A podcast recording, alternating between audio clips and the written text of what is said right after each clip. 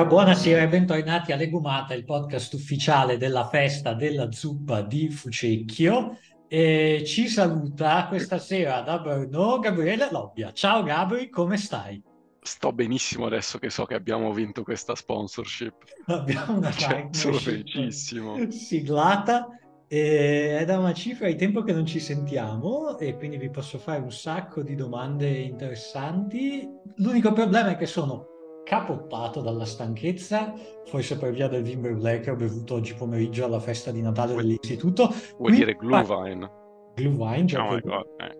Quindi vi farò delle domande pessime e Bellissimo. quindi cominciamo proprio da te, Gabriele. Io voglio sapere da te qual è il miglior film che hai visto nell'anno solare 2023, che non deve essere per forza un film del 2023, appunto. uno che tu hai visto quest'anno. Oddio, cioè que- questa domanda ha, ha un prerequisito che, n- che, non ho, cioè avere una memoria e ricordarmi tutti i film che ho visto nel 2023. Eh, dimmi, dimmi l'ultimo che hai visto se proprio non sei capace. L'ultimo che ho visto, tra l'altro, mi sa che me l'aveva consigliato Leo, che è Predestination, che... No, non me l'aveva consigliato Leo, dalla faccia che sta facendo. No, sì, l'ho visto, ma non sarebbe un film che consiglierei. È con Ethan Hawks, è quello? Sì, sì. Ah. E, però sicuramente quello non è il migliore che ho visto. Ho visto poco prima Hunt for the Wilder People, che in italiano si chiama tipo Selvaggi in fuga, una roba strana. Selvaggi, quello con Ezio Greggio del 95. no, di Taika Waititi. Siamo... Quello già meglio. E, non lo so, non lo so qual è il migliore. Questi sono gli ultimi due però. Vabbè, sono comunque delle buone risposte perché non ho la minima idea di cosa parli nessuno di questi due film. Quindi, quindi ti ringrazio molto e vado a salutare Andrea Bovo a Torino. Ciao Andrea, come stai? Bene, bene, tutto bene. Ha piovuto oggi? No, è un po' di giorni che non piove qui a Torino. Che non si presentano delle giornate uggiose, potremmo dire. Beh, proprio... eh, spero che questa cosa ti, ti, renda felice e non triste. E allora, visto che tu sei l'unico di noi che più o meno risiede nel proprio paese di origine, ehm... in che senso più o meno? Non so, non lo so, Gabri. Non Il so. Piemonte. Volevo sapere da te eh, che fai durante le vacanze di Natale? Perché noi siamo tutti, vabbè, non tutti, ma insomma siamo tutti che dall'estero risciamiamo dentro, poi qualcuno va via, qualcuno resta, ma insomma, te che combini? Non credo di avere grossi piani al momento. E quindi e dove starai? Starò per la maggior parte del tempo a Verona, poi farò una settimana a Conegliano e le vacanze sono e quindi se siete parte delle numerose organizzazioni criminali che vogliono fare del male ad Andrea, adesso sapete anche dove trovarlo e il mio IBAN ve lo mando in un secondo momento. E nel frattempo procedo ad andare a Montpellier a salutare Leonardo Miele. Ciao Leo, come stai? Ciao Fra, tutto bene? Sono molto eccitato. Che fantastica notizia, come, come procede il lavoro nuovo? Ormai non è più tanto nuovo, dici. Beh, considerate non rispondo al mio capo da una settimana. Bene, sembra, sembra un, un ottimo arrangement. Adesso, vabbè, lo sapevamo, ne abbiamo parlato privatamente nelle ultime settimane. Sono qui per chiederti conto della presenza al Festival di Sanremo della SED è un trio che fa punk in cosplay, mi pare di capire, di cui tu vai avanti a parlarmi da anni, ma di cui io non ho capito assolutamente nulla. E quindi, visto che a questo punto Amadeus mi costringe a prendere sul serio questo, questo fenomeno, vorrei sapere da te chi sono queste persone e che cosa vogliono da me. Ma il Codacons non, non ha un posto il veto? Come è andata a finire? I miei avvocati mi hanno consigliato di non dire quello che penso del Codacons, quindi ti prego.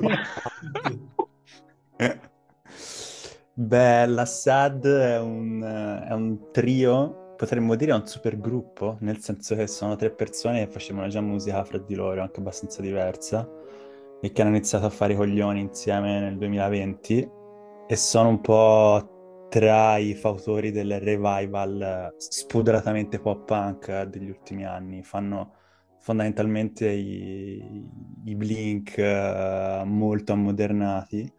Per, però brutti si può dire, cioè ho sentite due canzoni ho pensato che fossero brutte, anche brutte in un modo ricercato e volontario eh, ironico. Ma siamo pazzi! No, allora, in realtà a me piacciono molto ah, e secondo me hanno delle killer melodies, cioè praticamente tutte le loro canzoni. Anche a me piacciono.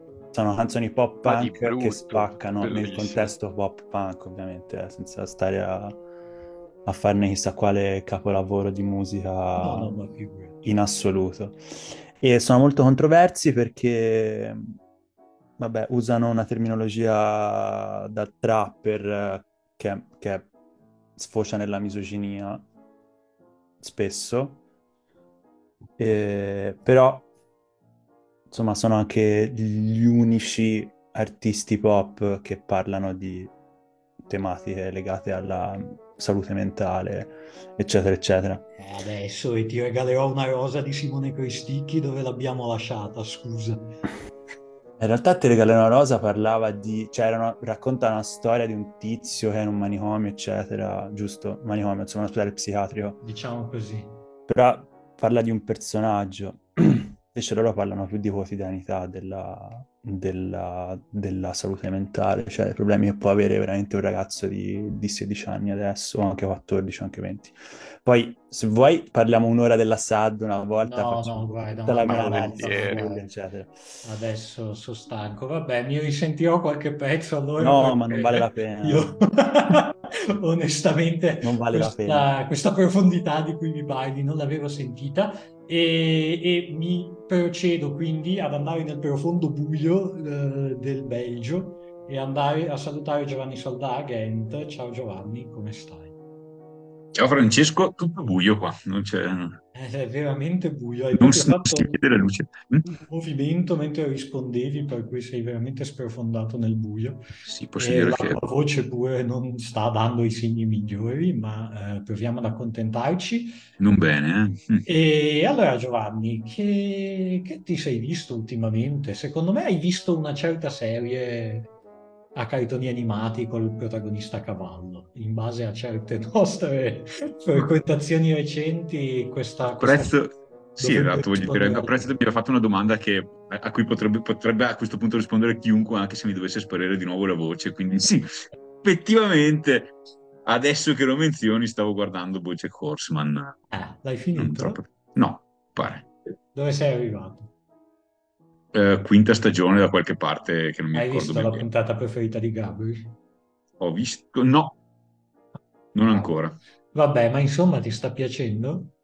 Sì, abbastanza. Beh, sono arrivato alla quinta stagione, altrimenti avrei dato ben prima. Beh, questo, questo ti dimostra come una persona dai saldi principi. Eh, vabbè, insomma, speravo che tu mi volessi dare così un parere e dirmi secondo te dove si colloca ah, la storia della serialità recente. No, vabbè, ma tanto poi se vuoi giro anche il tuo IBAN alle organizzazioni criminali che vogliono fare. Di questo, però, perfetto. Stavo anzi per candidarmi a organizzazione criminale. Insomma, potrebbe essere un mutuo scambio. Um, uh, dove si colloca? Questa è effettivamente una buona domanda. Questa è effettivamente una buona domanda. No, mi sembra che dia tanti spunti... Mh, mm, sarei, interess- cioè, sarei piuttosto interessato a vedere come è nata effettivamente, perché cioè, tavola un discorso, cioè, è, è, tutto molto condivisibile quello che viene detto, più che fare delle buone riflessioni in sé, mi sembra che sia l'origine di possibilmente tante buone riflessioni. E visto che la sto vedendo anche così in ritardo, un po' mi spiace essermi perso che reazioni possa aver dato all'epoca. Nel senso che magari no, quando è in voga... Hm? Perché secondo me è interessante perché faceva un po' parte, almeno per come me la ricordo io, faceva un po' parte di quella prima ondata di produzioni originali Netflix che si ah, ecco, contraddistinguevano per una qualità piuttosto elevata e mm-hmm. che poi con gli anni si è persa. E, e, però nel contempo è passato qualche anno e mi sembra che non ne parli più nessuno, tranne questo podcast. Quindi, eh, cioè, credo. Infatti posso dire puntata. Spoiler. vedremo, vedremo che succede. Che altro c'era nel buglione delle alte qualità Netflix? Cos'altro c'era all'inizio? Assolutamente non me lo ricordo. Mi ricordo Beh, quando Mar- tutti andavano pazzi per Black Mirror. Che io... Marco Polo. E... Marco Polo è della Rai. no. Daredevil, la prima di Daredevil era Giusto, molto bella. Quei supereroi là. Eh, produzioni Netflix 2013. Questa Questo giro non facciamo nemmeno finta di non stare House of Cards, mm. Orange is the New Black, ah. eh, di livello cioè che tu dici di qualità, ma mm, mm, rispetto ad adesso che fanno, che fanno, il documentario su Hilary Blasi, che comunque è massimo rispetto, eh? però è Netflix. Eh sì. Eh, adesso è tutto Netflix. E devo dire che aveva delle, cioè, ha e aveva serie anime molto carine prodotte Vero. da Netflix. Prodotte da Netflix. Beh, ma tuttora in realtà tipo... anime stanno andando meglio. Esatto, esatto. One Piece l'avete visto? Sì. Non tutto. Com'è? Cioè... Non abbiamo un podcast di Andrea esattamente su questo. No, no, la, no la, la, live action. Ah, ah oddio. però per dire Arcane invece la, la, il cartone su League of Legends a livello di serie animata è pazzesco anche Nimona. È film di Nimona. Frati, ti, ti ritorno. Molto bello. Nimona. Nimona ah, è un... sì, è vero, me ne avevi parlato. Nimona è un, è un fumetto di, uh, di, questo tizio americano uh, non binary o transgender, non mi ricordo. Mm. Uh, no, non binary. E, e cioè, ne, lo dico perché il, il, film un po' ne parla e uh, è molto bello. Il film è molto bello, il fumetto non l'ho mai letto purtroppo, uh, però prima o poi magari lo leggerò. Vabbè, non so se ha fatto una ricerca. Ringrazio, sono contento che aver eh, fatto questa domanda su Bojack Horseman a Giovanni abbia azionato tutto questo vivace dibattito, ma ora potete per favore farmi andare a Grenoble a salutare Lorenzo Metilli che manco c'era la scorsa volta. Ciao Lorenzo, come stai? Ciao, tutto a posto, stai più o meno. Hai, hai un po' recuperato dal tuo ultimo lunedì infernale? No, perché il mio ultimo lunedì infernale era ieri. Ah, ma... ottimo. E non hai sentito la puntata di Legumata, immagino? No, zero. Proprio... Te la consiglio, penso che potresti trovare degli spunti interessanti. Eh, ma comunque questo è Legumata, il podcast in cui tu vieni qualche volta io ti faccio delle domande su Taylor Swift, quindi eh, hai saputo, immagino, che Taylor Swift è stata nominata persona dell'anno dal Time. Sì, sì, l'ho visto. Allora, io ti ho preparato una lista di cinque persone dell'anno secondo il Time, eh, tratte da diversi anni, e vorrei che tu me le mettessi in ordine di quale vorresti come ospite di Legumata e quale no, va bene? Ok. Allora, queste persone dell'anno sono, vabbè, a questo punto Taylor Swift, persona dell'anno 2023. Greta Thunberg, persona dell'anno 2019. Angela Merkel, persona dell'anno 2015. Mike Zuckerberg, persona dell'anno 2010. E poi non mi sono potuto esimere dall'includere la persona dell'anno 1982, cioè il computer. E quindi, vabbè, al netto di quello che la redazione del Time pensa sia una persona, vorrei sapere a chi, a chi dobbiamo mandare un messaggio su Instagram per venire alle gumate. Ma io importunerei la Merkel subito. Eh, sarebbe una puntatona, eh? Noi e Angela. Vorrei, vorrei veramente avere il suo punto di vista su come è stata la sua relazione con Berlusconi. Eh, quindi l'idea esatto. con una risposta che poteva essere interessante è andata a fanculo. Loro parte 3, la versione di Angela. E... Peccato allora perché se avessi detto computer almeno avresti potuto utilizzarlo per registrare una puntata. Sarebbe stato fantastico. Fra te, capito? Cioè, a un certo punto uscì la notizia che Taylor Swift era diventata talmente influente che aveva cambiato l'intelligenza artificiale, c'era uscita una roba del genere. No, la notizia era questa, che vabbè, praticamente Taylor Swift parte dell'opinione pubblica lei è molto avversa perché pare che sia la persona che mh, utilizza di più l'aereo privato al mondo, cioè più di Elon Musk, più di mm-hmm. you name it. E poi lei si era fidanzata con Travis Kelsey, giocatore di football, come abbiamo già coperto in questo stesso podcast, ed era andata a vedere una partita di football tra la squadra di questo suo partner mm-hmm. e i New York Jets. E quindi se tu cercavi su Google Taylor Swift Jets, non ti usciva più il suo consumo di jet privati, ma usciva la notizia Taylor Swift va a vedere. Ah, ok, ok. Era... E quindi, okay erano usciti un po' di articoli che si chiedevano se lei avesse architettato la sua relazione con un giocatore di football solo con questo scopo di modificare le ricerche su Google che la riguardano. Ma insomma, se lo ha fatto, allora aspettiamo che venga legumata.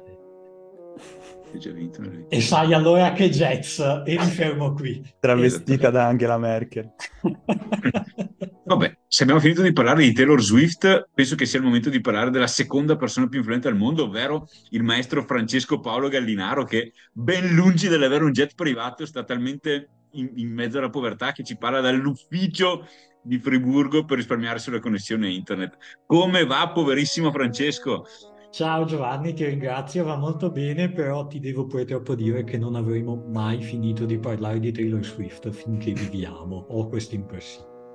Sono, sono, sono, quasi consolato allora per la brevità delle nostre vite, eh, ma forse vogliamo dare un taglio migliore. Allora, tu a differenza degli altri sei abituato alle domande del cazzo perché io mi devo sempre arrabattare con qualcosa che mi viene in mente al momento, ma a questo punto ti volevo domandare cosa pensi della vittoria della Juventus sul Napoli per 1-0 questo weekend e se siamo effettivamente fuori da questa lunga crisi del, del periodo allegriano, allegresco, allegorico, Posso non so quale sia l'aggettivo giusto. E... Allora, non ho visto la partita perché non guardo più partite di calcio perché non ho più il wifi. E...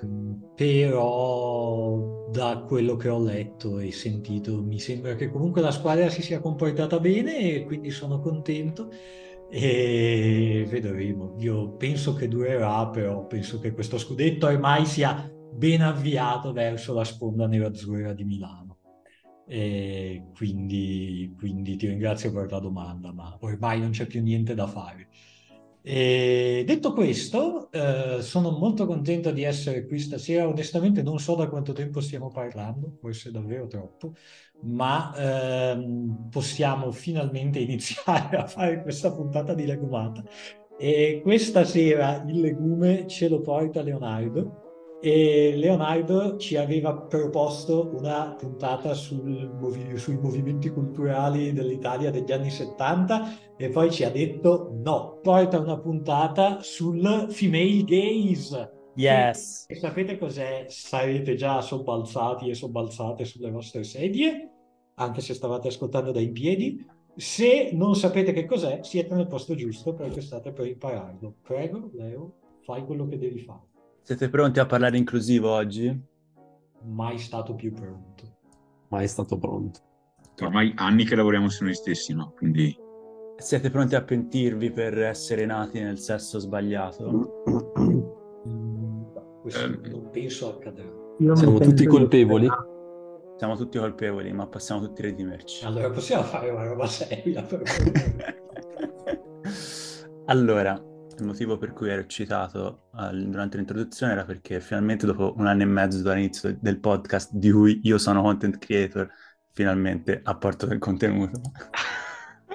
allora, allora come cosa, oggi parliamo di parliamo, oggi vi parlo di female gaze e in particolare di ciò che so del pensiero di Iris Bray che in francese si, si, si, si dice Iris Bray però facciamo l'odio all'italiana Bray, che è una studiosa e critica cinematografica, in realtà da poco anche eh, eh, regista, ha fatto una serie, eh, che durante la sua tesi eh, di dottorato ha cercato di sintetizzare quello che adesso è conosciuto come il female gaze.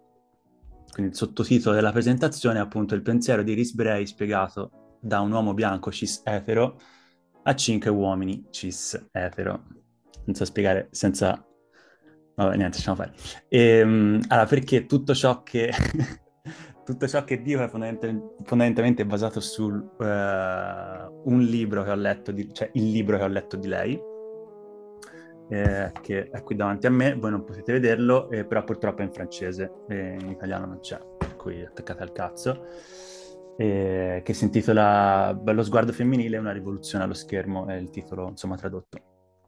E poi anche, insomma, ripreso da una tipo intervista, un podcast di cui lei era ospite che ho sentito.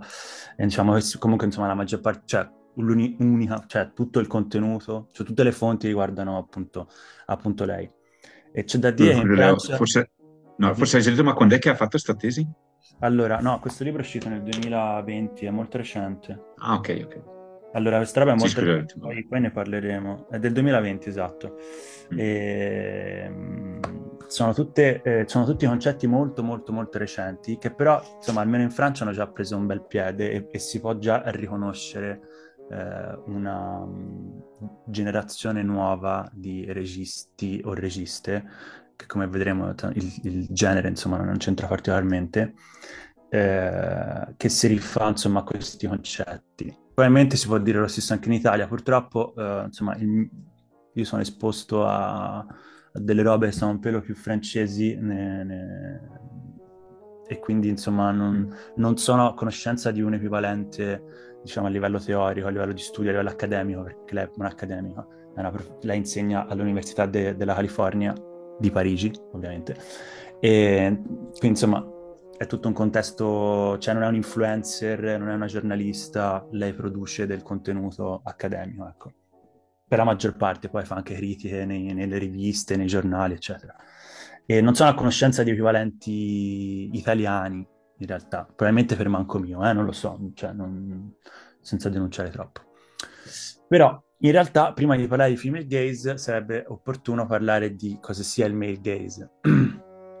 Perché, insomma, tutto nasce dal, dal problema originale, che è quello del male gaze, appunto. E quindi, allora, come si struttura la, la puntata di oggi è che io provo, siccome parliamo di cinema, provo a condividere con voi dei pezzi di film che ho selezionato, delle scene, o anche dei video YouTube semplicemente, eh, che poi magari proviamo a commentare, cioè che commenterò, commenteremo insieme, eccetera. E quindi, insomma, noi li vediamo insieme, poi per la versione audio, boh, in qualche modo ci inventiamo. Fra, vuoi dire qualcosa? Li descriviamo ai nostri ascoltatori. Esatto. Perché li vediamo. In ASMR. Comunque un contenuto audio. Con una voce molto vattata. E, ehm, quindi in realtà vorrei iniziare a chiedervi, secondo, cioè, che idea, secondo voi cos'è il male gaze? In maniera... Non ho idea, ma volevo chiederti, eh, in francese lo chiamano così? Cioè, il, il no, termine usato in streaming in francese? La terminologia è, è, inglese, ma è uno di quei termini come internet che ormai cioè, si usa tutto, si usa ovunque questa dicitura, invece che la traduzione sarebbe lo sguardo maschile, ma che insomma, se volete usiamo sguardo maschile, ma, ma non è importante. Ovviamente sto solo provando ad oggiare la domanda. Immagino... Qualcuno, qualcuno si vuole lanciare. Non è un'interrogazione mm. tanto. Chiama una persona, se no non funziona. Chiama una persona? Sì. Tagliano. No, ma come io? No, Gabbo. secondo me è il, immagino almeno da quello che ho capito, è il male gaze è la, come posso dire, la tecnica registica, se vuoi, che è più propria di un modo di fare cinema influenzato da, dal modello di società patriarcale in cui viviamo, che rappresenta le azioni e soprattutto le relazioni tra persone in un certo modo più appunto spiccatamente maschile, no? Ok. Qualcuno vuole aggiungere qualcosa? Gabri? io pensavo che, cioè almeno or- origina- originariamente pensavo proprio venisse ancora più con- concretamente, tra virgolette, da... Uh, gli uomini che fissano le donne in un certo modo. Proprio poi che si declinerà anche in quello che dice Fra, però penso che proprio de- cioè parti ba- un po' più banalmente da quello, o sbaglio? Nel cinema o in generale intendo?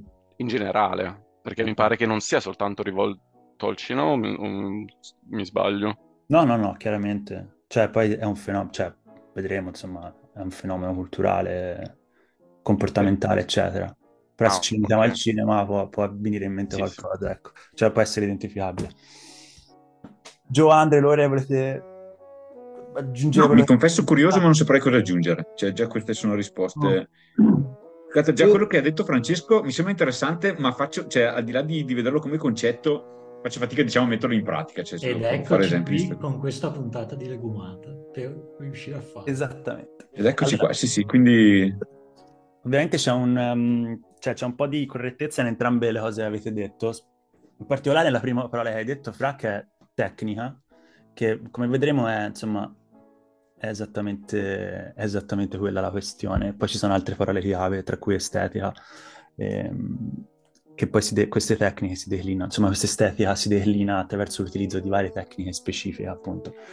E, e ovviamente Gabriel insomma, ha centrato un po', ha centrato uno dei punti, dei punti fondamentali da cui, da cui, che sono, boh, non so se causa oppure effetto di tutta una serie di, eh, di, di meccanismi an- anche unicamente cinem- cioè sicuramente cinematografici ma non solo. Allora in realtà questo video, questo video si può trovare su YouTube quindi magari poi mettiamo il link alla, alla descrizione il link in, in, descrizione ed è proprio una roba che trovate se cliccate uh, Mail Gaze su YouTube.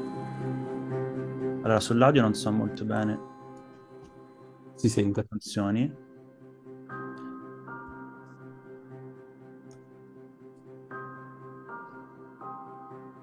e fondamentalmente ci sono delle immagini di inquadrature molto ripetute molto velocemente, insomma in sequenza che sì, fanno vedere tutti. Se cercate foto di piedi su Google, esatto. il risultato è più o meno lo stesso. In cui si può riconoscere un pattern molto, molto evidente, insomma, che accomuna tutte queste scene, che è un po' il modo con cui personaggi femminili vengono vengono inquadrati.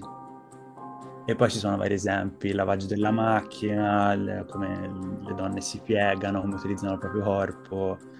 Eh, e l'idea è che insomma sono tutti ammiccamenti eh, alla scena, insomma, alla Adesso abbiamo appena visto una persona leccare un volante di una macchina. Esatto, perché insomma l'allusione sessuale è sempre è sempre o implicito o esplicito, il più delle volte esplicito, ma insomma dipende.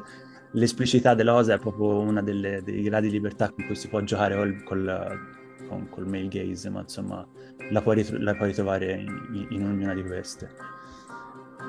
E insomma, credo che abbiamo capito un po' l'idea, no? Possiamo, possiamo tagliare. Sì, sì. E... Sì. Sì, non so bene come spiegare ai nostri ascoltatori cosa, cosa abbiamo appena visto dal punto di vista concreto. Ma eh, abbiamo visto una serie... No, scusa, vai. Leo. Vai, Gabri, vai, vai, vai. Abbiamo visto una serie di eh, spezzoni di film, tra l'altro da film molto vecchi in bianco e nero a film eh, usciti l'altro ieri praticamente, che sostanzialmente più o meno tutte uguali, parti- inquadrature che partono dai piedi, come diceva Fra, uh, fino ad arrivare alle uh, tette sostanzialmente. Uh... Esattamente. Allora, se vogliamo invece... Um, la prima definizione di male gaze in realtà è abbastanza recente, cioè, cioè abbastanza recente, è del 1975 di questa Laura Mulvey che era una, era una insomma, critica studiosa di cinema ehm, secondo la quale appunto il male gaze, questa è la prima volta che viene utilizzato il termine male gaze, cui, quindi ci si riferisce in ambito cinematografico. Quindi vi leggo, eh, è un'estetica costruita sull'oggettificazione della donna, ovvero sulla costituzione di costei in quanto essere per lo sguardo, che si appoggia su dei meccanismi formali e narrativi. Globalmente il personaggio che di solito è mascolino è il motore della storia, ed è incarnazione dello sguardo dello spettatore, mentre lo sguardo femminile, femminino, è passivo e ridotto a statuto di icona, si offre ed è offerto allo spettacolo, al contempo per gli altri personaggi e per gli spettatori. Allora qui quindi fondamentalmente abbiamo già vari elementi chiave di cosa, di cosa accomunano tutte queste scene. Allora, uno appunto è il fatto che sia una estetica e che questa estetica abbia uno scopo, che è quello di oggetti- oggettificare uh, i personaggi femminili. Oggettificarli significa renderli uh, fondamentalmente un, fi- finalizzati allo sguardo, allo sguardo prima del, degli altri personaggi, ovvero prota- del protagonista del film che di solito è un maschio, e poi anche allo sguardo dello spettatore, quindi, che solitamente è portato a identificarsi col protagonista. Quindi fondamentalmente la, il personaggio femminile nei film Allora, qui quando parliamo, quando fa, dirò nei film, ovviamente si intende nella maggior parte dei film, lungi dal voler generalizzare in assoluto qualsiasi forma di discorso, però insomma è inevitabile, cioè chi ha problemi con la mettere che esiste un pattern culturalmente rilevante, macroscopico, allora, boh, cioè, cazzi suoi. E, ehm, quindi fondamentalmente possiamo distinguere tra un maschio che svolge un ruolo attivo e una fem- donna femmina che svolge un ruolo passivo, che è passivo sia per il protagonista sia per lo spettatore. Eh, tecnicamente com'è che si declinano, com'è che si declina questa estetica? Allora si possono mh, mm, identificare eh, due tecniche fondamentalmente. La prima è quella che beh, in francese si chiama morcellement e che potremmo tradurre in, francese, in italiano con il termine eh, frammentazione. Il morceau è, è, vuol, vuol, dire pezzo in, in, in, in, francese, quindi frammentazione, spezzettamento di cosa ovviamente del corpo femminile. Quindi nella, nelle scene, nelle ispezioni che abbiamo visto è evidente perché fondamentalmente si passa a inquadrare parti diverse del corpo della donna in sequenza e questa sequenza genera il, cioè è data dal movimento della macchina, che di solito è quindi dai piedi verso l'alto oppure può essere dalle tette verso il basso, insomma. Comunque l'idea quindi è di frammentare il corpo del personaggio e così facendo quello che fa è che eh, il, il personaggio perde di soggettività e quindi cosa rimane? Rimane l'oggetto che è semplicemente la somma delle parti che vengono inquadrate. Quindi in realtà non solo frammenti frammentizzi il corpo, ma lo frantumi anche in realtà. Quindi la soggettività viene persa in questo momento eh, e rimane quindi oggetto, oggetto di cosa? Oggetto dello sguardo e quindi del desiderio.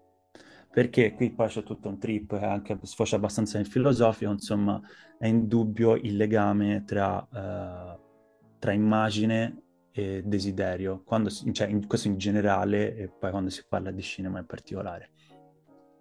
Allora, qui quindi avevo previsto di farvi vedere questo, questo filmato abbiamo già visto e poi c'erano uh, altre scene che sono abbastanza emblematiche, anche di film abbastanza recenti, uh, in cui si possa veramente, cioè questi pattern sono abbastanza, uh, cioè insomma, probabilmente qualsiasi film preso per caso eh, possiede alcune di queste, possiede, al, possiede questi, diciamo, queste tecniche. Questa è una un'ispezione dell'ultimo Batman, quello con... Uh, quello con... Uh, Pattison.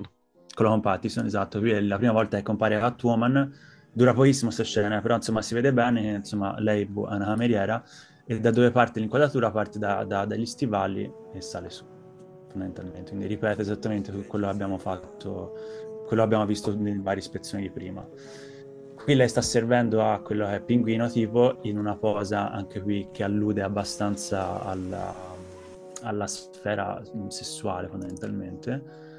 Poi era, mi aveva spezzato anche, sempre Catwoman tra l'altro, lì, lì era... Mm. Eh, Zoe Ravitz che faceva Catwoman e qui è nato che fa Catwoman in un altro Batman, in quello di Christopher Nolan dove all'inizio qui è tipo una scena di combattimento, lei mette, so- mette K a un tizio e poi fa per andarsene. È interessante che anche qui, nella scena in- che deve rappresentare lei che se ne va dalla finestra, in realtà quello che viene messo in scena è lo stesso tipo di, stesso tipo di movimento di macchina, che parte dai tacchi a spillo, perché ovviamente dai tacchi a spillo e le calze a rete, e che poi sale su. E quindi è un movimento di macchina che di nuovo allude, cioè che, che mette in risalto cosa di Catwoman, fondamentalmente eh, le gambe di Catwoman o di Anatomy, sono la stessa cosa fondamentalmente. E poi lei se ne va.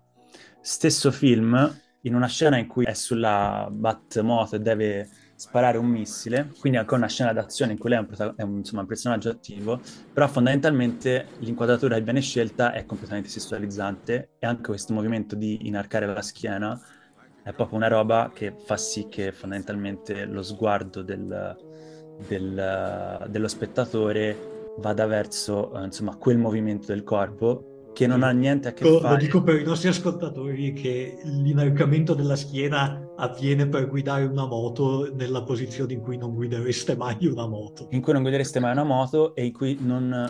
Cioè qui non deve guidare una moto ma qui deve sparare un razzo una roba che poteva fare tranquillamente da, evidentemente da in piedi, cliccando, cioè probabilmente pigiando un tasto che è sul manubrio. E poi eh, come non menzionare l'unica scena che tutti noi ci ricordiamo di The Big Short, film completamente dimenticato, se non fosse per la scena in cui viene chiesto a Margot Robbie di spiegare cosa sono i, non mi ricordo neanche cosa, i prime, insomma un concetto molto difficile della crisi finanziaria e cosa fa The Big Short di Adam McKay. Insomma, qual è la scelta? La scelta è appunto evidentemente giocare su questa roba, quindi eh, presentare quella che era con quella che è a quel momento considerata una delle icone più sexy del momento, eh, in, in, una vasca da bagno, eh, spiegarti cosa sia, eh, insomma, spiegarti una cosa complicatissima come la crisi finanziaria, sapendo che te non presterai fondamentalmente a, su, alcuna attenzione a quello che lei sta dicendo, perché il tuo sguardo è eh, su di lei e la tua attenzione è sulla voglia che te avresti di essere fondamentalmente lì in quel momento. Ah, Leo, scusa, domanda veloce. Dimmi, dimmi. in quella scena là, tra l'altro, non c'è... Lei non fa proprio un commento che dice sì, sono, sono in una vasca da bagno, ti sto spiegando questa cosa. Sì, uh, probabilmente. Un... Sì, sì, sì. Mi, mi pare, vabbè, poi chiaramente nel senso uh, come dire, la scena si osserva del, del May Gate, però mi pare che sia, lei faccia proprio dell'ironia su questa cosa qua, non erro. Certo, sì, sì, il problema è che, allora, secondo me non è ironia ma è ammiccamento. Poi vedremo nella, nella parte su Family Gaze, vedremo come l'ironia e l'humor possono essere utilizzati in maniera solidale a questa, a questa roba. No, esatto, ma sono questo un po' su quello che dice Lorenzo, cioè questo conta veramente come tecnica, cioè mi sembra talmente una, una cosa così ovvia, cioè se mi ricordo questa no, cosa, no. lei eh, spiega degli MBS, cioè eh, non c'è nessun motivo. Prima stavano parlando di come questa cosa dovrebbe portare al collasso del, dell'economia americana, cosa ovviamente è successa, e completamente a caso poi decidono di farla spiegare in questo modo assurdo quello che non ha alcun legame. Non... Esatto, ma non è vero che non c'è alcun... cioè, nel senso, lo scopo è evidente, cioè nel senso, l'unico motivo per cui, allora, perché non è ironico? Fondamentalmente ci, ci potrebbe essere ironico se effettivamente quel momento di meta, di meta cinema eh, venisse usato per rompere la sessualizzazione della scena, ma questa cosa non avviene. Te in mm. qualche modo diventi complice, te in, in questo momento diventi complice in realtà del regista e della scena stessa. Ah, lo sai che sono lì qui vasca, nella vasca da bagno, ok, hai fatto la rimarchina, però fondamentalmente io sto continuando guardando questa scena io spettatore sto continuando a voler essere lì con Margot Robbie non è che sto rompendo cioè non è che quel commento rompe la sessualizzazione della scena e del personaggio su questo siamo d'accordo sarebbe stato uh-huh. magari sarebbe stato effettivamente un utilizzo uh, dell'ironia in una maniera non male gaze ecco Capisco. Qui questa, cosa, qui questa cosa non succede ed è, ed è, il motivo per cui questa, questa, questa scena continua a rimanere uh, problematica secondo, cioè insomma. E poi c'è qualcos'altro? Ah sì, vabbè, sempre Margot Robbie, una scena del primo Suicide Squad, dove fondamentalmente sono in aeroporto, devono tutti cambiarsi di abito e ovviamente quando, tor- quando tocca a lei, ecco, adesso, stessa inquadratura dal basso verso l'alto, Margot Robbie sappiamo tutti a memoria il suo corpo, eh, e qui di nuovo c'è l'utilizzo ironico del coso, cioè le persone, qui il film è come se si interrompesse, gli uomini, tutti gli uomini intorno a lei eh, si, fe- si, fermano per guardarla, sbavano, lei se ne rende conto, eccetera, eccetera, gioco di sguardi, eccetera. Però fondamentalmente cosa succede? Di nuovo abbiamo utilizzato eh, il momento in cui il personaggio deve cambiare, cambiarsi di abito, che è una scena a cui partecipano tutti gli altri personaggi, Will Smith e tutti gli altri cattivi della band, però che quando tocca al ruolo femminile, cioè a Margot Robbie, questo momento viene completamente sessualizzato di nuovo. Lei viene oggettificata, lei è la donna intorno a quelli che sono un 30, un 40, 40 persone, uomini, che cosa stanno facendo in quel momento? Stanno sbavando addosso a lei che si cambia. E fondamentalmente è quello anche che siamo portati a fare noi guardando questa scena.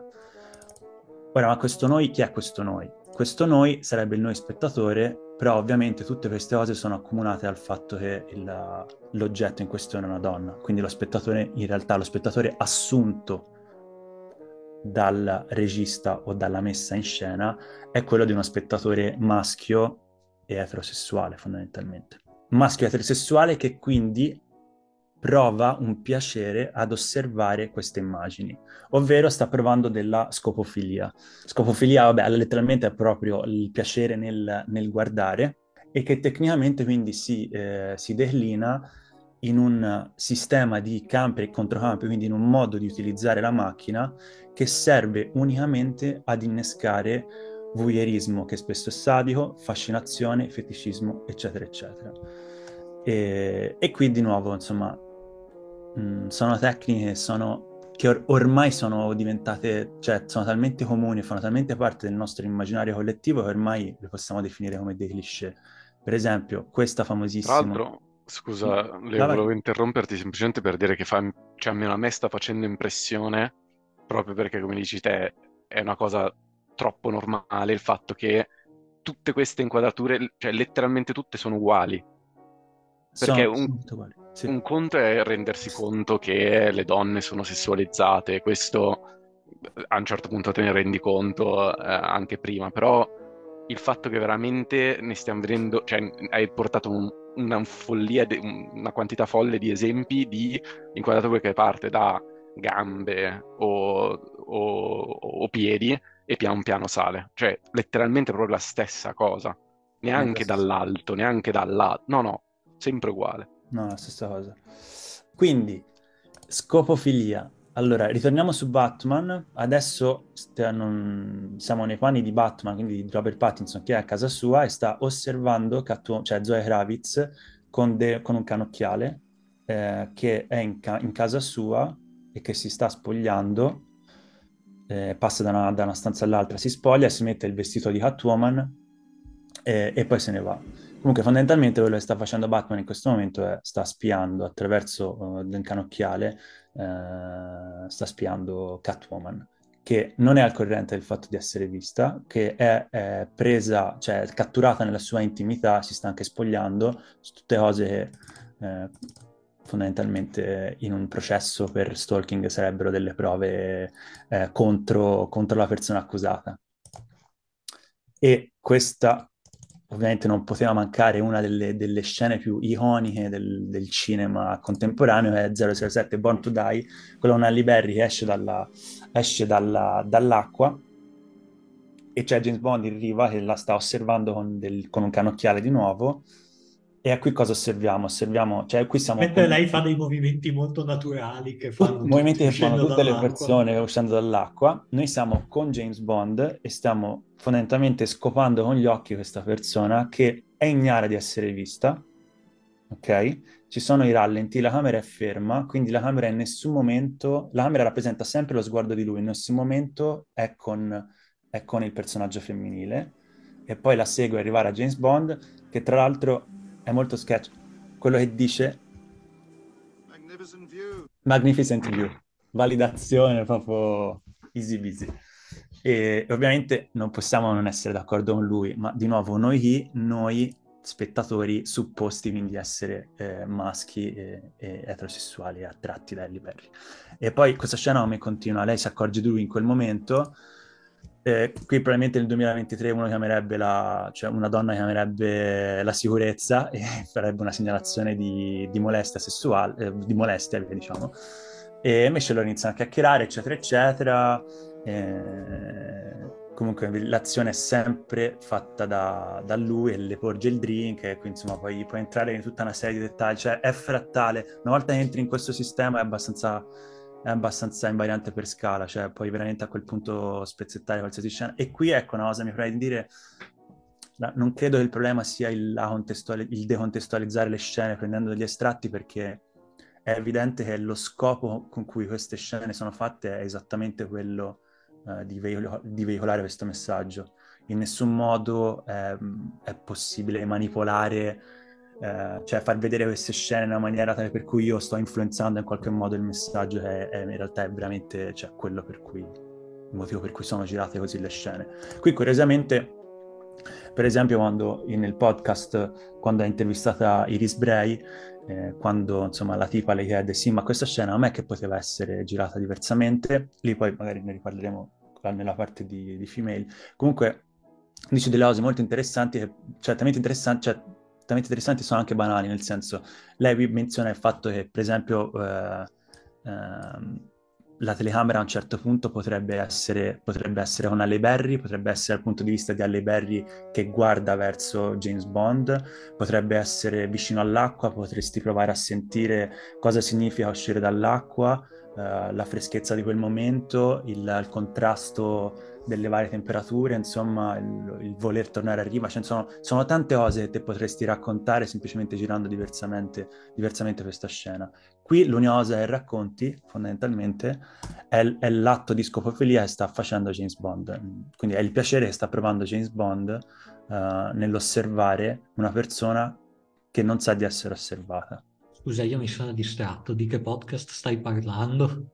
Allora, è un podcast in francese che, che si chiama Le cuie sur la table, tratta di tematiche femministe e ci sono due puntate eh, in cui la, la, la host intervista, intervista Iris Bray quindi è una roba che è uscita, cioè parlano del loro libro e quindi però uh-huh. insomma un modo per uh, sentire, cioè... Sì, ma... sì, sì, scusa, l'avevi sicuramente già detto, ma... Cioè, avevo menzionato di sguincio, ma insomma... Sì, sì, sì, sì. Quindi insomma... Aspetta, se posso spezzare una lancia in favore... Mh, mm, diciamo, ma questo non è, voglio dire, non staresti un po' bleffando col fatto che il protagonista di 007 è, beh, lo 007, cioè nel senso, non mi sembra posto che la prospettiva ovviamente è quella maschile, non ci si può fare niente, questa cosa non si sposa, tra virgolette, almeno un po' col fatto che, che il protagonista quello è.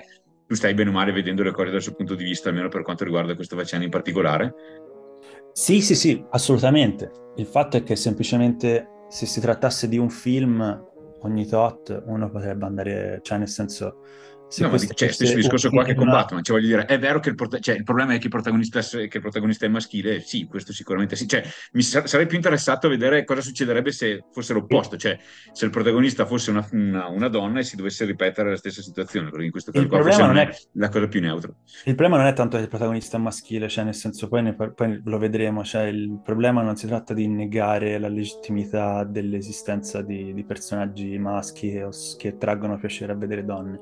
Il problema è nella uh, esperienza che viene veicolata attraverso cioè con l'estetica che si utilizza ed è sempre unidirezionata a questa roba del suscitare desiderio e del recare del piacere al personaggio e allo spettatore. E questa cosa uh, nel senso potresti fare un film cioè questi non sono film su un feticista, non sono film su un voyeur, sono film su supereroi ma supereroi ci ha preso strada, adesso ti faccio vedere film che non sono supereroi, non sono film che trattano di questa tematica, ok?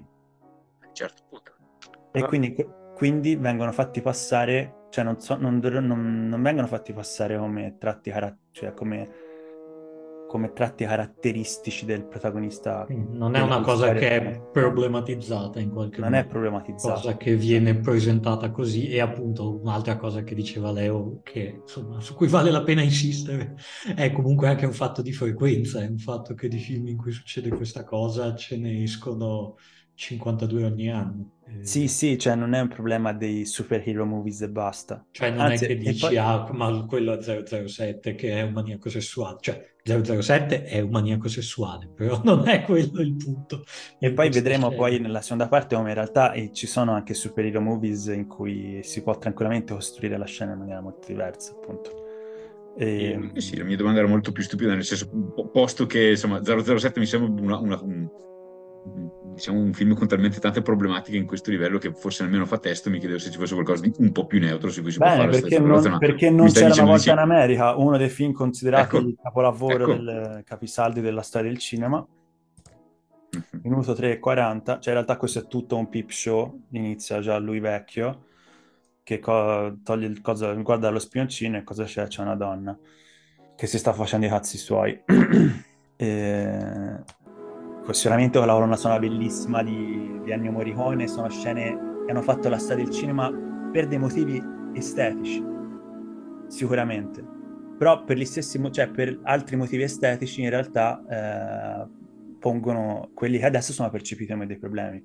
Quindi lui cosa sta guardando? Lui sta, siamo, quindi siamo di nuovo con lui e adesso stiamo aspettando di capire cosa lui sta guardando e fondamentalmente sta guardando una ragazza che sta ballando di nuovo a sua insaputa e poi faccio fast forward, questo riporta a un ricordo di infanzia di quando era completamente minorenne e stava guardando una bimba eh, che stava danzando la stessa scena però quindi che magari era successa eh, 50 anni fa 50 anni prima insomma. E qui poi insomma si cade, a, cioè in questa scena in particolare poi è anche abbastanza ambigua perché non si sa se lei è al corrente di essere, di essere vista o no, qui poi anche molto facile è anche molto facile giocare con l'ambiguità, però giocare con l'ambiguità è anche una scelta è anche una scelta di nuovo estetica e di messa, e di messa in scena.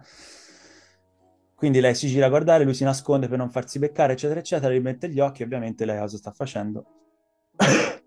Tossendo si sta spogliando. Ah, no, no. Ovviamente, ovviamente una um, ragazzina è tipo una serva e che è nella massaia, nel magazzino della farina e sta facendo, che sta ballando, ovviamente a un certo punto deve spogliarsi. Deve spogliarsi di schiena, quindi non sapendo di essere vista da chi? Dal personaggio che è attivo e che è soggetto. E non solo il personaggio è soggetto, ma siamo anche noi soggetti, perché anche noi siamo il personaggio. Volevo dire che tra l'altro, nel, almeno nella prima, nel primo video che ci hai visto, sono sicuro che c'erano dei film in cui i protagonisti erano le donne che vedevamo. Um, e, e, tra l'altro, appunto, come, la cosa interessante che, che, ha detto Leo per me è proprio il, il cambio di prospettiva, cioè neanche cambiare la scena, però far vedere il, la, la, il andare nel, nel, mare e far vedere quell'altra parte avrebbe già cambiato, cosa interessante perché non è che non stai cambiando la scena, non stai to- dicendo di togliere il fatto che la, ci sia la donna in mare che esce in, in bikini, stai facendo... Esatto, scusa. Stai cambiando, non stai cambiando la scena, ma staresti cambiando la messa in scena ovvero ciò che è genericamente definibile come il, i movimenti di macchina e, e, e le inquadrature. Non è che in un certo senso si sta togliendo la possibilità di avere un punto di vista dei soggetti femminili in quanto considerati oggetti?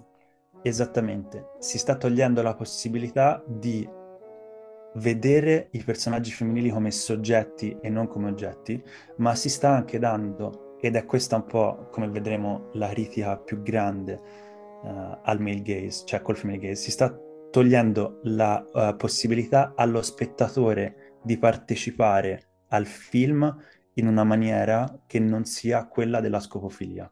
Ovvero l'esperienza cinematografica è completamente direzionata, è completamente canalizzata eh, verso la ricostruzione di questo uh, di questa creazione del piacere, del desiderio del voyeurismo, eccetera.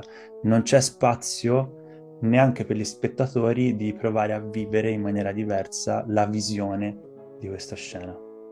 E che è una delle, cioè fondamentalmente è il problema principale da cui poi vedremo che, che, che parte tutta la, la, teoria in realtà del female gaze. Per riassumere cosa stiamo osservando, cioè la, il risultato di queste scelte estetiche è la creazione di un rapporto di potere che diventa di dominazione statisticamente del personaggio maschile su quello femminile. Perché? Perché il personaggio femminile non sa di essere visto. E quando te non sai essere visto, tutto il, il potere fondamentalmente è nelle mani del personaggio che sta osservando e quindi si, si, si, crea una disparità che è anche un rapporto di dominazione. E questo crea quello che viene definito cioè, come, un concetto, cioè, come una triangolazione, quindi un rapporto di triangolazione tra lo spettatore, l'eroe che è il soggetto del film e la donna che è l'oggetto del film, attraverso la telecamera e quindi attraverso anche l'immagine. Allora, un esempio lampante della triangolazione, proprio in atto, mi è venuto in mente è una scena della uh, mano, è stata la mano di Dio dell'adorato Paolo Sorrentino. di cui volevo farvi vedere. Grande fan. È un amico del podcast. Allora, un altro dei cliché è quello, è quello della, della, mascella che cade quando, insomma, quando viene fatta vedere una bella donna. E lei è stata menata, fondamentalmente poi trova Luisa Ranieri, che è, insomma, è ospitata da, dalla sorella, non mi ricordo, e gli esce fuori la minna, come, come esce a tutti dopo essere state picchiate dal marito, e qui fondamentalmente di nuovo lo stesso movimento di camera che va dal pezzo numero uno, quello importante, la tetta al, al, all'espressione di lei, e c'è la faccia imbambolata di, eh, di Tony Servillo e di Sorrentino Giovane, che sono completamente obnubilati da cosa? Dall'oggetto fondamentalmente, loro stanno osservando e qui proprio poi induce ancora di più il, il, insomma, la scena sullo sguardo di, di, di, Sorrentino, di Sorrentino Giovane, eccetera, eccetera. Sta smorfia è quasi un, un'eiaculazione precoce. E, ehm, quindi questo è un altro dei cliché, tipo se guardi, cercate i film ne sono 180.000 di sti, di sti jaw dropping. E, però la scena della triangolazione è quella in barca, dove c'è Luisa Ranieri che prima è seduta e c'è la telecamera, quindi a altezza sua, quindi permette di vedere molto bene tutto il corpo, in una posizione molto sensuale. E poi a un certo punto lei si, si, si, è, insomma, si sdraia e ci sono tutti i personaggi che la guardano e qui è evidente quindi la triangolazione è proprio, proprio più esplicita di così, siamo noi che guardiamo i personaggi che stanno guardando lei che è nuda. Però la cosa interessante è che di nuovo qui siamo sempre con i personaggi che guardano in tutte le inquadrature, anche in questa che sembrerebbe magari cioè, che è quella più lontana, però in realtà non siamo con lei, quindi non, stia- non, siamo, non stiamo neanche, qui non stiamo neanche... Questa è l'inquadratura in cui si vedono tutti i personaggi dalla posizione in cui si trova lei, più o meno. Però non è dalla posizione in cui si trova lei. No, perché... no, ma infatti non lo dicevo per Dario, per dire, eh, esatto, per sbagliavi, insomma... lo dicevo per chi ascolta. Ehm dalla posizione ma non dall'altezza a cui si trova lei. Quindi potrebbe, questo potrebbe dare l'impressione che in questo momento siamo con, pers- con l'oggetto, quindi siamo con Luisa Ranieri che sta essendo osservata, in realtà no, perché la camera dovrebbe essere molto più bassa e dovrebbe in qualche modo poter veicolare quello che probabilmente lei sente in quel momento, che è l'oppressione dovuta all'avere oh, 60 occhi piantati davanti che è una cosa che questo cambio di inquadratura non veicola assolutamente e poi risolviamo questa scena mostrando che tutti la stanno fissando perché Luisa Ranieri è nuda e il marito dice lei è pazza, pazza è Troia. Quindi questo proprio è l'emblema fondamentalmente del concetto di triangolazione che si instaura statisticamente mh, sempre eh, quando si tratta di scene di, di, nudo, quando si tratta di scene di, eh, di, di corpi femminili fondamentalmente.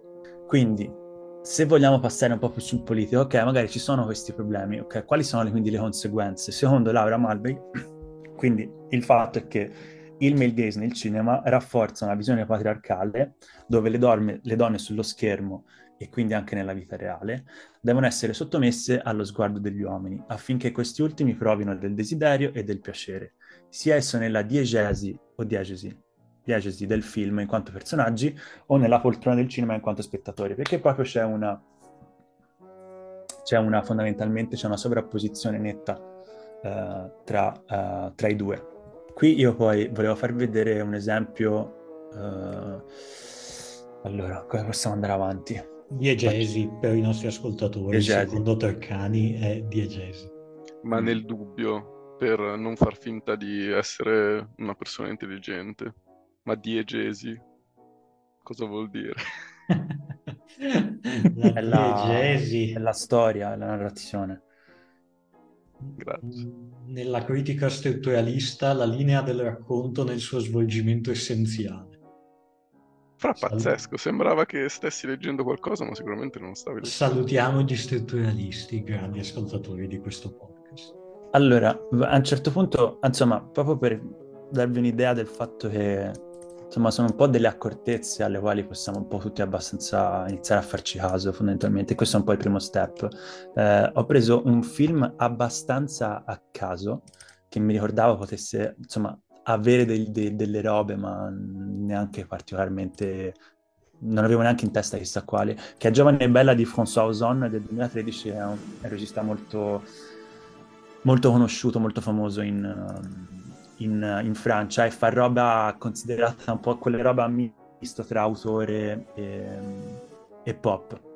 Fondamentalmente. Questo film parla di una ragazza molto giovane, minorenne, che fondamentalmente scopre che si può fare soldi facendo sesso, inizia a fare la, tipo l'escort all'insaputa dei genitori, fa un botto di soldi e, e poi non mi ricordo, insomma, una trama del cazzo.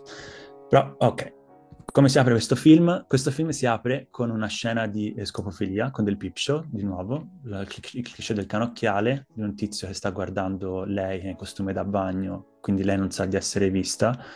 La telecamera è sempre col, col canocchiale, lei si stende sulla, sulla, sulla sabbia, si fa le sue robe, si toglie anche il reggiseno, ovviamente, quindi insomma eh, si snuda e poi scopriamo che l'osservatore è un bimbo, in realtà è il fratellino. Eh, poi cambia l'inquadratura e di nuovo siamo al fratellino che vuole svegliarla, però di nuovo l'inquadratura è sempre lo sguardo del fratellino, quindi è il personaggio attivo, e lei in qualche modo viene svegliata dal bimbo, quindi lei subisce tutte le azioni che vengono fatte. Uh, bimbo evidentemente ha dei problemi di... Uh, o forse no, perché fondamentalmente niente di tutto ciò è mai stato considerato problematico. Uh, non contento, a un certo punto che si sta rompendo il cazzo, eh, scopre sua sorella, eh, questa in casa, si sta masturbando su un cuscino e lui cosa fa? La sta spiando, prendere piacere, sta spiando dalla, dallo spioncino della porta, insomma da, dalla, dalla porta e di nuovo quindi siamo con lui, non c'è alcun momento in cui viene data la possibilità allo spettatore di essere con il personaggio che in realtà sta facendo qualcosa, sta provando a piacere, si sta masturbando e non stiamo sentendo in nessun momento uh, il piacere che lei sta provando, quello che stiamo il piacere che noi stiamo provando è quello del fratellino al vedere la sorellina masturbarsi. Se posso provare a sembrare un po' meno bigotto, a me sarebbe piaciuto, cioè, che la domanda che era stata fatta prima per quanto riguarda lo 007 fosse stata fatta su queste scene qua. Cioè, se tu invece, cioè, come andrebbero girate queste scene? A me mancano oggettivamente le idee, nel senso, non è il mio mestiere, nemmeno ci provo particolarmente forte ad averle, però Quest- adesso mi interesserebbe davvero sapere come si risolve questo problema, perché nell'altro certo. caso Certo. Non lo so, cioè, se devo pensare che viene da un libro, effettivamente la scena dello, cioè, di James Bond che guarda il tipo verrebbe presentata, mi immagino, allo stesso modo. Qui, Ma comunque eh... tieni conto che, ora io questo film non l'ho visto, però mi sembra che il titolo sia Giovane e Bella, che fa in qualche modo pensare che il personaggio principale del film sia lei, sia la ragazza. E invece in queste due scene che abbiamo visto, poi magari, eh, magari, tutte le altre scene sono molto diverse, però in queste due scene che abbiamo visto a me sembrava un film sul fratellino, cioè sembrava...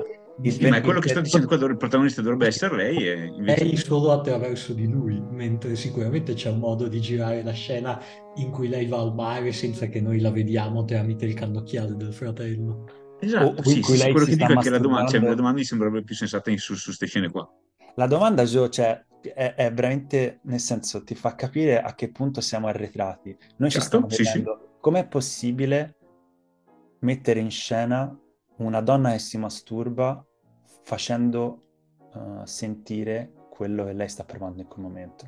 Sì, sì, è una domanda è terribile da farsi, però... A un uomo che si fa una sega non avrebbe alcun senso, forse, perché sappiamo molto, molto bene come, come mm. fare. Leo, però, se, cioè, faccio, il, faccio l'avvocato del diavolo Salutiamo il diavolo, grande ascoltatore di Legumata. Poi guarda, lui sicuro. Uno potrebbe argomentare, e non voglio dire che io lo sto facendo, però uno potrebbe dire, ah, ma quello che voleva fare il regista è f- farci passare quanto inquietante questa scena del fratello che la osserva in quel modo lì. Ripeto come ha detto poi ovviamente queste sono, due, queste sono, due, scene di un film di due ore e mezzo però il, ripeto che il soggetto del film è la presa di coscienza di questa adolescente che scopre di avere un corpo attraente e che decide di utilizzarlo per fare del cash semplice e tutte le complicazioni che queste avvengono però quando, e comunque lei è la protagonista del film lei c'è in tutte le scene però nelle scene in cui c'è anche un personaggio maschile, il punto di vista che ritorna, la prospettiva è sempre quella del personaggio maschile. Quindi in qualche modo si riesce comunque sempre a distruggere la soggettività anche quando è espressa proprio da, dal, dal, titolo del film, cioè più, più, esplicito di così è difficile essere. Proprio perché, perché si, si fa ricorso semplicemente alle stesse tecniche. E non no, ci no. sarebbe nessun modo, cioè non ci sarebbe nessun problema, cioè nel senso eh, non credo sia già difficile immaginare come quella scena possa essere, possa essere girata dal punto di vista di lei.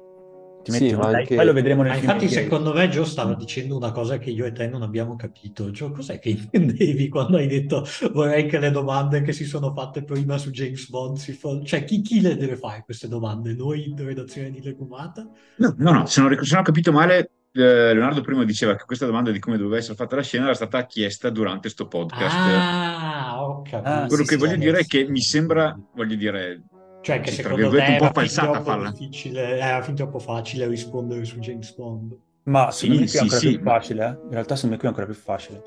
Sì, esatto, qui è ancora più facile, però mi sembra più significativo, nel senso che effettivamente qua allora la cosa che uno dovrebbe dire è più o meno il discorso che hai fatto tu, cioè cos'è che sta venendo trasmesso con questa scena? Cioè perché sta roba del disagio la devo vedere con gli occhi del fratello? Eh, ecco. Invece mi dovresti dire quello che hai detto tu, cioè secondo me... Mh, cioè, si è perso molto, cioè, vabbè, io non sono nessuno per parlare di sta roba, mi sono espresso anche terribilmente, ma si è perso molto facendo la domanda su un film in cui il punto di vista è completamente sfalsato come 007. Mm. Cioè, è più, è, mi sembra molto più interessante farla su, su, su queste cose qua, cioè su, su, un ambiente di, su un film del de genere. Sì, sì, assolutamente. Questo, questo, è un film che ho rispolverato io e che sto commentando, cioè che mi sono rivisto, non rivisto, ma insomma scorso oggi e ho cercato di rispottare le solite problematiche, ma cioè, sarebbe, cioè, credo che potremmo tranquillamente metterci qui tutti insieme, anche dall'alto della nostra cis eterosessualità sì, sì, sì, e convenire su, su, un modo di veicolare il punto di vista di lei in una scena che è intima e che riguarda unicamente lei. Cioè, mm-hmm nel senso metti là, poi lo vedremo, ne vedremo nelle scene female gaze, cioè basta, basta, utilizzare giustamente le inquadrature e i movimenti di camera in maniera diversa, cioè semplicemente qua. Poi le vedremo giù in realtà. Ok, ok. Vedremo esattamente le stesse scene ma girate female. Eh, poi c'è il momento in cui lei eh, perde la verginità Ciao ascoltatori e ascoltatrice di Legumata, eh, chiedo scusa, so che l'episodio sulla rottura della quarta parete è passato da un po', ma inseriamo qui questo, questo intermezzo per dire che nei prossimi sei minuti discuteremo mh, mm, come il male gaze rappresenta alcune scene di sesso nei film e faremo alcuni paragoni, insomma citeremo eh, alcune scene di, di, violenza sessuale, quindi se preferisci evitare questo, questo argomento, queste descrizioni, eh, io ti consiglio di mandare avanti di 6 minuti, altrimenti perdona l'interruzione. Una, una, frase di Enierno, che è la premio Nobel dell'anno scorso, di due anni fa, che insomma ha detto che ovviamente è un'iperbole, nel senso che la frase quasi a lettera è tipo ogni prima volta di una donna è uno stupro e cioè questo era per denunciare fondamentalmente una questione culturale, ovviamente non andare nell'episodio caso per caso. Comunque fondamentalmente eh, loro sono, questo è un tipo del, del, mare in vacanza, ora iniziano a baciarsi, sono lui e lei, poi lui va su di lei, eh, lui va su di lei, iniziano fondamentalmente a fare l'amore Qui è interessante anche secondo me l'uso del suono, nel senso che adesso iniziano a scopare, mi credo.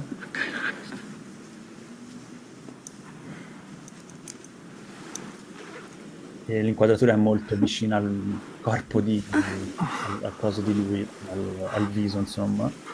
Lei è mobile e quello che sentiamo è il suono del mare e i gemiti di lui. Poi ovviamente la scena vuole veicolare il disagio che lei sta provando. Però in nessun modo in realtà cioè non siamo mai con lei. Noi siamo costretti ad osservare questa scena, siamo costretti ad osservare lei che evidentemente se vivesse in una società in cui potrebbe dire di no, direbbe di no.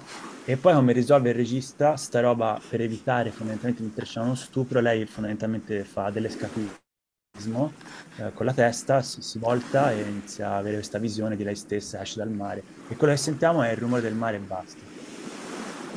E poi c'è un cambio di inquadratura che è evidentemente ispirato al, al porno e di nuovo una sfrantumazione del corpo di lei, si ritorna sulla sua volto che esprime sofferenza ma che non ci fa provare sofferenza perché noi siamo sempre con lui, da lui viene, e come tutte le scene di sesso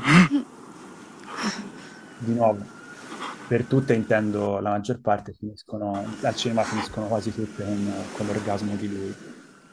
E si rompe anche un po' la visione. quindi è, cioè io non ho nessun problema a definirla stupro questa, questa scena, appunto, sebbene lei ovviamente abbia consentito all'inizio di, di, di, scopare in nessun modo, sebbene si capisca che insomma è in qualche modo traumatizzante per lei questa scena, ma in nessun modo riusciamo ad entrare nel, cosa lei stia provando e nel perché. E, è talmente evidente, secondo me, proprio l'incapacità del regista di eh, veicolare questo che la trovata è, che, che, che lui trova appunto è quella di immaginarsi questa visione uh, di lei esce dal mare e questo suono del mare, francamente eh, stento a capire che cazzo ci faccia lì. E, e, poi ci sono altre scene di sesso perché ovviamente come ho detto lei inizia a fare, inizia a fare la prostituta e vabbè ve le risparmio, sono tutte scene fondamentalmente imbarazzantemente brutte che veicolano più o meno, insomma, che, cioè la, la, struttura è sempre la stessa. Sono ispirate agli scenari pornografici, eh, lei, sottostà a delle, lei sottostà a degli ordini dei suoi clienti e come vedremo di nuovo ci sono delle produzioni di film che trattano anche di tematiche di prostituzione in cui però si riesce ad essere con col soggetto femminile, cioè si riesce a, re, a, a donare eh, della soggettività alla persona anche nel momento in cui sta avvenendo uh, abusata. Cosa si può dire in generale dello stupro e delle scene di sesso de- che riproduce il male gaze?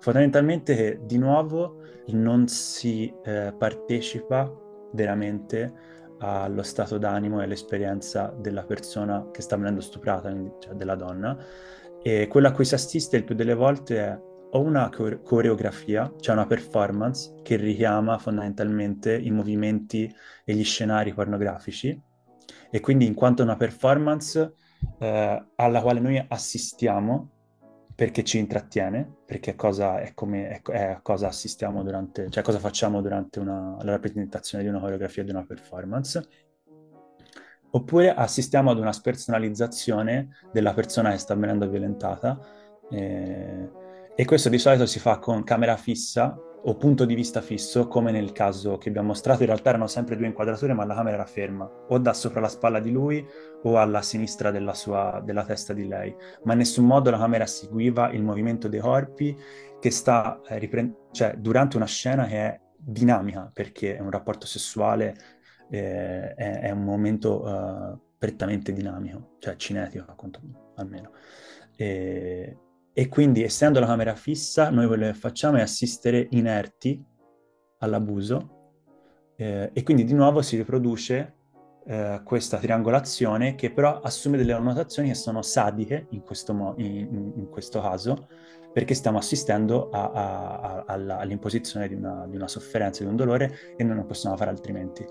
E, e di questo, insomma, ci sono vari esempi emblematici, un altro, un altro sempre di, un altro film di Ozone, questo Five Times per Due, e c'è anche una scena di Game, Game, of Thrones, che è la scena in cui Sansa si sposa, cioè la prima notte di nozze di, di Sansa, uh, Alexa, in Alexander è palese, insomma, la, la performance, il fatto che siamo proprio nei movimenti, c'era quasi un ballo, che è anche un modo per, quindi, in qualche modo spettacolarizzare e anche uh, rendere più, più digestibile eh, la scena di uno stupro, e che però, insomma, sono Andiamo tutte anche oltre, penso si sia capito. Che il male gaze utilizza.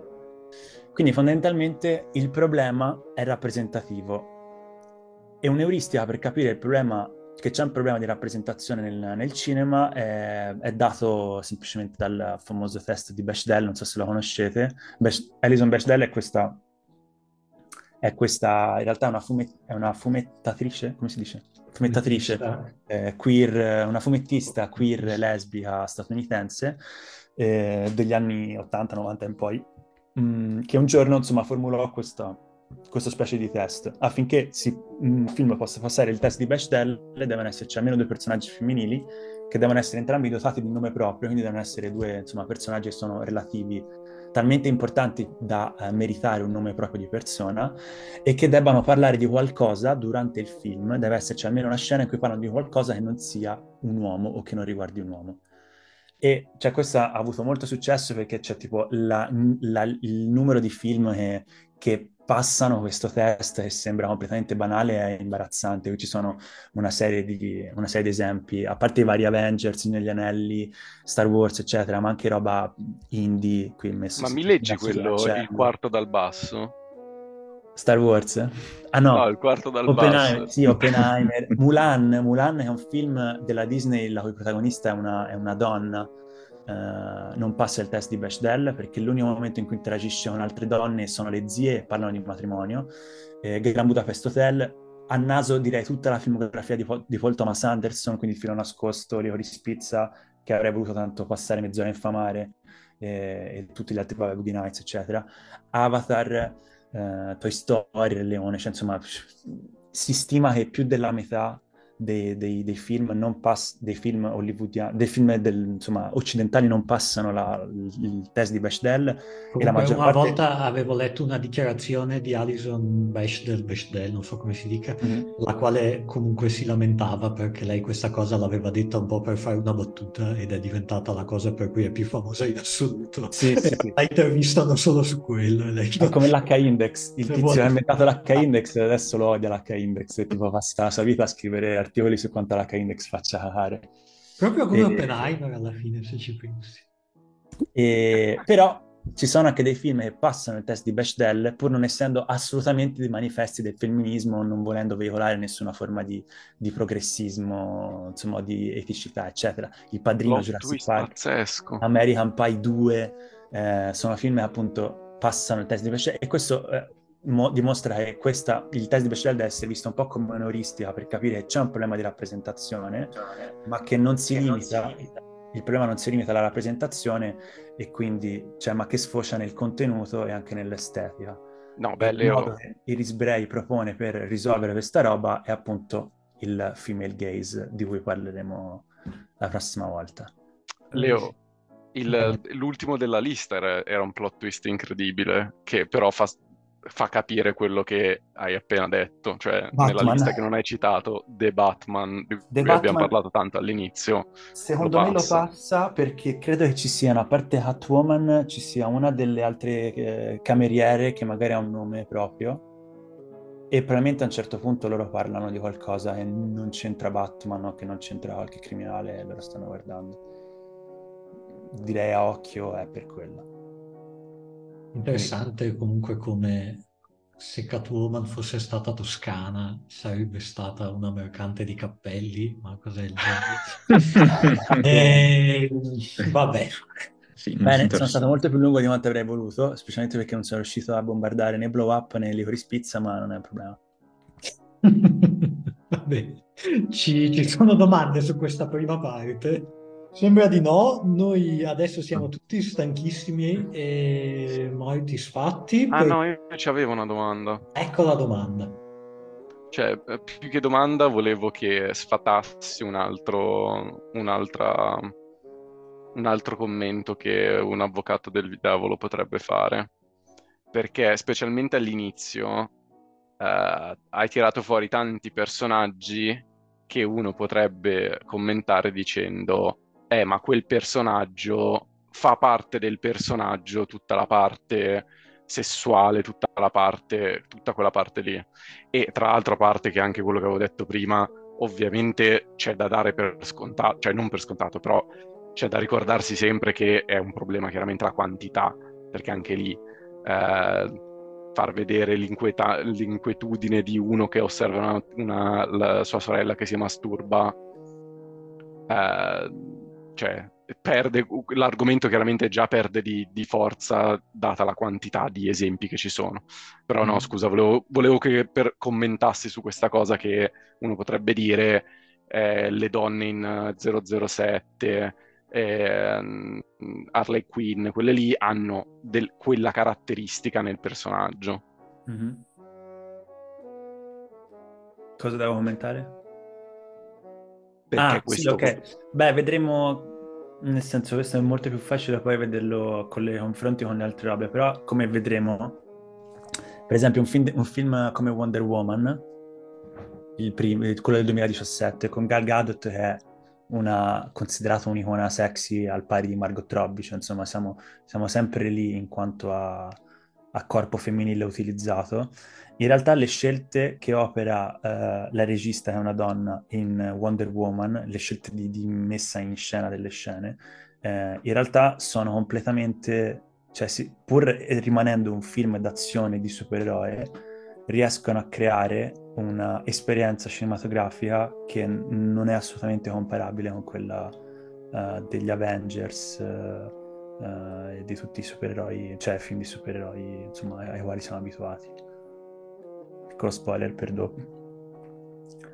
E quindi c'è nel senso il, il fatto, il, fa- cioè la, il fenomeno prescinde la psicologia dei personaggi, dei personaggi coinvolti, cioè nel senso ovviamente è facile far vedere James Bond, eh, in realtà, cioè Giovane e Bella l'ho, l'ho preso veramente a caso e cioè, vi invito, nel senso l'idea è anche l'idea di, insomma, di concettualizzare queste robe, di formalizzarle in, sotto forma di strumenti è proprio per dare, cioè insomma formalizzarle è per fornire degli strumenti che sono abbastanza accessibili a chiunque stia guardando un film per in qualche modo, cioè oltre a rimettere in discussione, cioè un po' guardare con uno spirito leggermente più critico quello che sta guardando e cercare di accorgersi semplicemente delle scelte tecniche che vengono fatte, di come, di come l'immagine viene presentata a noi, di quello che vuole veicolare. Non c'è bisogno di fare nessuno studio di cinema uh, particolarmente spinto per capire insomma, il, la volontà e il contenuto delle immagini che stiamo guardando e potete tranquillamente fare l'esercizio di ripensare all'ultimo film che avete visto e guardare se la scena di sesso è stata girata, dove era fissata la camera, uh, cosa diceva il personaggio femminile, se gli veniva tagliata la parola, se, se il film passa il test di Bechdel, eh, uh, se sentiamo il suo piacere o se di nuovo stiamo sentendo il piacere della persona che sta provando il piacere a utilizzare la donna, cioè, nel senso, sono un po' strumentini che si possono usare. Potete tranquillamente adesso ripensare a Oppenheimer, alla scena di sesso e, e fare la vostra valutazione.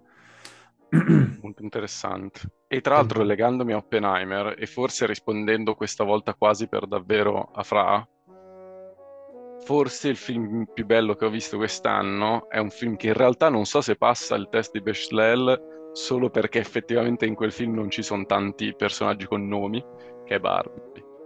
Barbie non l'ho visto. Si so chiamano che... tutte Barbie. Si chiamano tutte Barbie, tecnicamente. Com'è che si chiama? Però forse no, ci sono due personaggi femminili con nomi.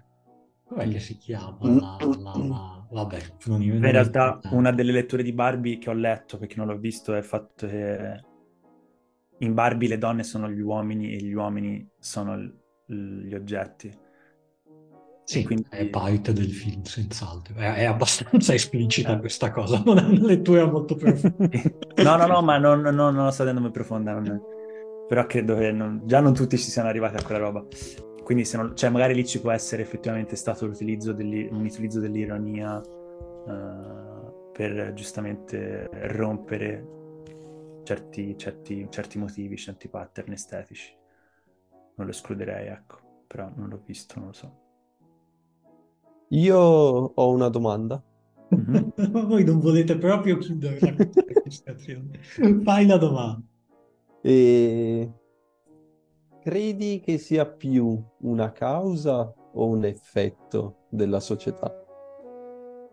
Cioè, nel senso... Secondo me okay. è più un effetto. Cioè, perché sicuramente sta nel mezzo, è sia causa sia effetto. È più un effetto, è un effetto che però secondo me è giusto quando dice non dobbiamo dimentica- dimenticarci che trattandosi di cinema, trattandosi di immagine, sono strettamente legate all'immaginario, uno collettivo ma anche personale. E, e quindi in qualche modo questo immaginario influenza, cioè ha un'influenza sulla vita che noi facciamo, altrimenti, cioè, insomma, tutto ha un'influenza. Quindi sicuramente è un prodotto, non è una fonte, quindi è un prodotto di, che, che, deriva dai bias culturali ai quali siamo sottoposti, al fatto che viviamo in una società patriarcale e anche semplicemente il fatto che eh, l'80% dei, dei, film sono diretti da uomini e quindi tante tematiche non si, non si trattano e non si, non si hanno neanche gli strumenti per trattarle perché giustamente c'è un uomo, insomma, la maggior parte di queste cose sicuramente sono inconsce, eh, la maggior parte di queste perché non è una roba che si, che si, insegna al cinema, appunto, non si insegnava fino adesso, adesso si sta insegnando perché è diventata sociologia, però è indubbio, cioè insomma non, non credo che non dovrebbe stupire se effettivamente poi abituati fin dalla nascita a vedere rappresentate le donne in questa maniera, questo ci influenzi in qualche modo nella nostra costruzione psicologica, cioè insomma, se non lo facesse vorrebbe dire che l'arte fondamentalmente è abbastanza rilevante, non credo mm. che, che lo sia. Sì, sì, avevo la stessa visione. Cioè il bambino che vede 007 spiare da, dal cannocchiale. Ma sai, poi 007 abbiamo la fortuna che è talmente cliché che insomma non è... Non è Però per un bambino non lo è. Secondo me il problema è Licori... cioè sono i film come Licorice Pizza, che sono i film che vengono passati come una storia di formazione, una storia d'amore molto tenera, e dove in realtà, cioè, boh, poi magari se volete un giorno tutti otti, cioè, vi, vi, vi, faccio vedere come in realtà quello sia un manuale, secondo me, un manuale della, fu- della, perfetta relazione tossica ed è un manuale di... Licorice eh, Pizza? Licorice Pizza, sì sì sì, è un manuale di, di, di, di soggiogamento psicologico. A gennaio Cineforum di Legumata. E, tu, direi quasi tutte le scene, quasi tutte le scene a cui assistiamo, fino al punto, non so se vi ricordate, da eh, provare tenerezza. Chi l'ha visto? Qualcuno l'ha visto? No, ah, volevo okay. vederlo. Allora, vabbè, magari se lo guardi poi, poi se ne parla. Comunque, vabbè, vedevo questa, questa scena, poi penso, ma non importa. A un certo punto ci sono loro due, lei sta dormendo, lui è, è a letto accanto a lei e, e c'è una scena, c'è con questo campo molto lento che si avvicina a loro, una musica romantica, cioè quindi l'atmosfera è molto safe. E lei sta dormendo e lui fondamentalmente avvicina la mano al seno di lei e va per toccarla e alla fine cambia idea e non tocca, non, non le tocca il seno. E quello che veicola quella scena, secondo me, è empatia nei confronti eh, di una persona, cioè di un ragazzino, e quindi anche tenerezza, per non aver commesso una molestia sessuale. E questa roba, secondo me, è molto problematica. Molto, molto, molto problematica. Sì. A me sembra rimanga... Senza aver visto il film, insomma, insomma detta così, è, è molto fidarsi del, del, del, insomma, della mia opinione, ovviamente, della mia opinione.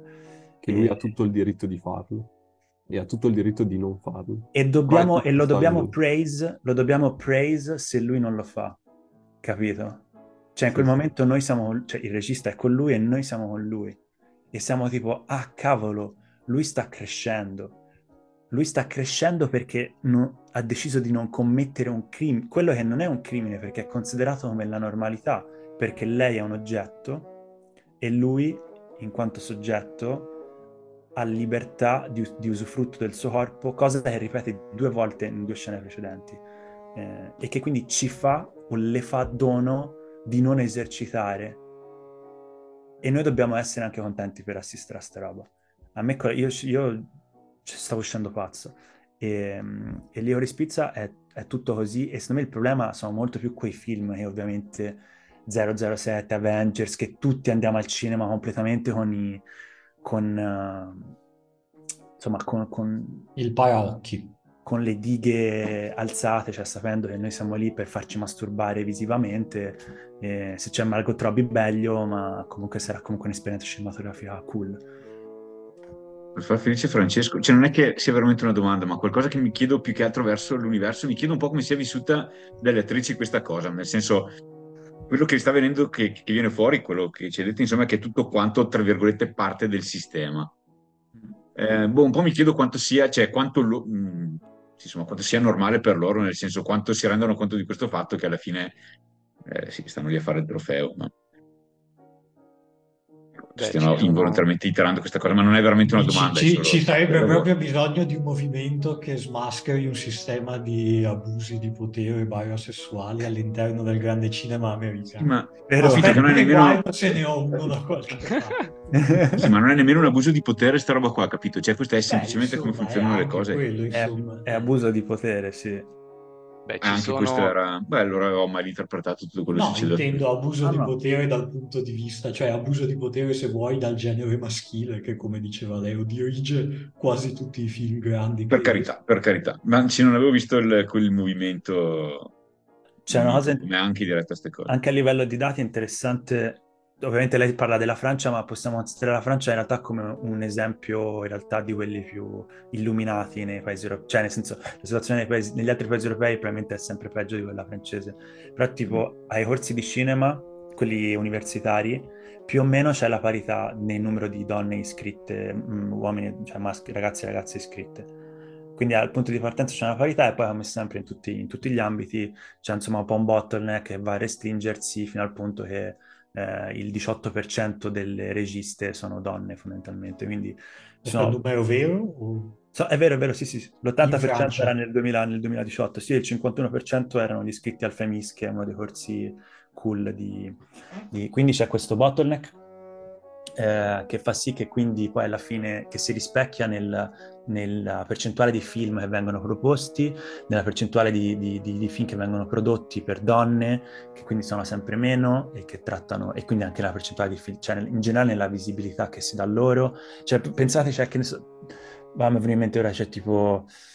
Eh, que- quella roba è del 2020, eh, soltanto un film di Cannes 2020 passava il test di Bechtel. E quindi cioè, associamo Cannes a roba, a roba anche di qualità, d'autore, eccetera, però c'è tipo anche lì fondamentalmente eh, la rappresentazione dei soggetti è molto, è molto piatta. L'unico film che lo passava era di Céline Sciamma, è un po' la regista del new feminism uh, del momento, quindi ovviamente i suoi film lo passano eh, l'unico premio Nobel, eh sì, premio Nobel, premio Oscar dato, cioè c'è stato, stato soltanto un premio Oscar, non alla carriera per, per, per, regista, a una donna, che è quello di Catherine Bigelow, che è la moglie di James Cameron, che ha fatto un film di guerra su un tizio, un militare che toglie le mine che disinnesca le mine, quindi una tematica completamente maschile in cui fondamentalmente, cioè nel senso, il tocco, il tocco femminile non esiste, ma non che il female gaze poi vedremo debba necessariamente parlare di tocco femminile,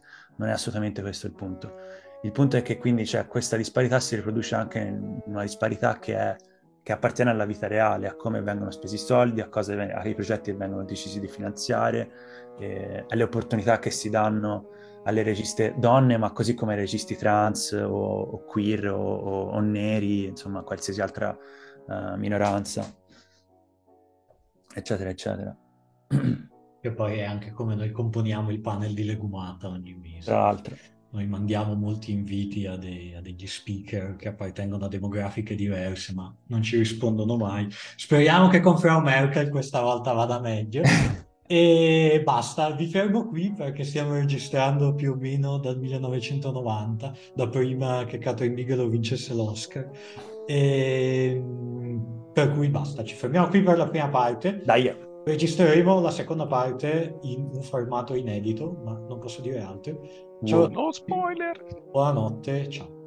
Ciao.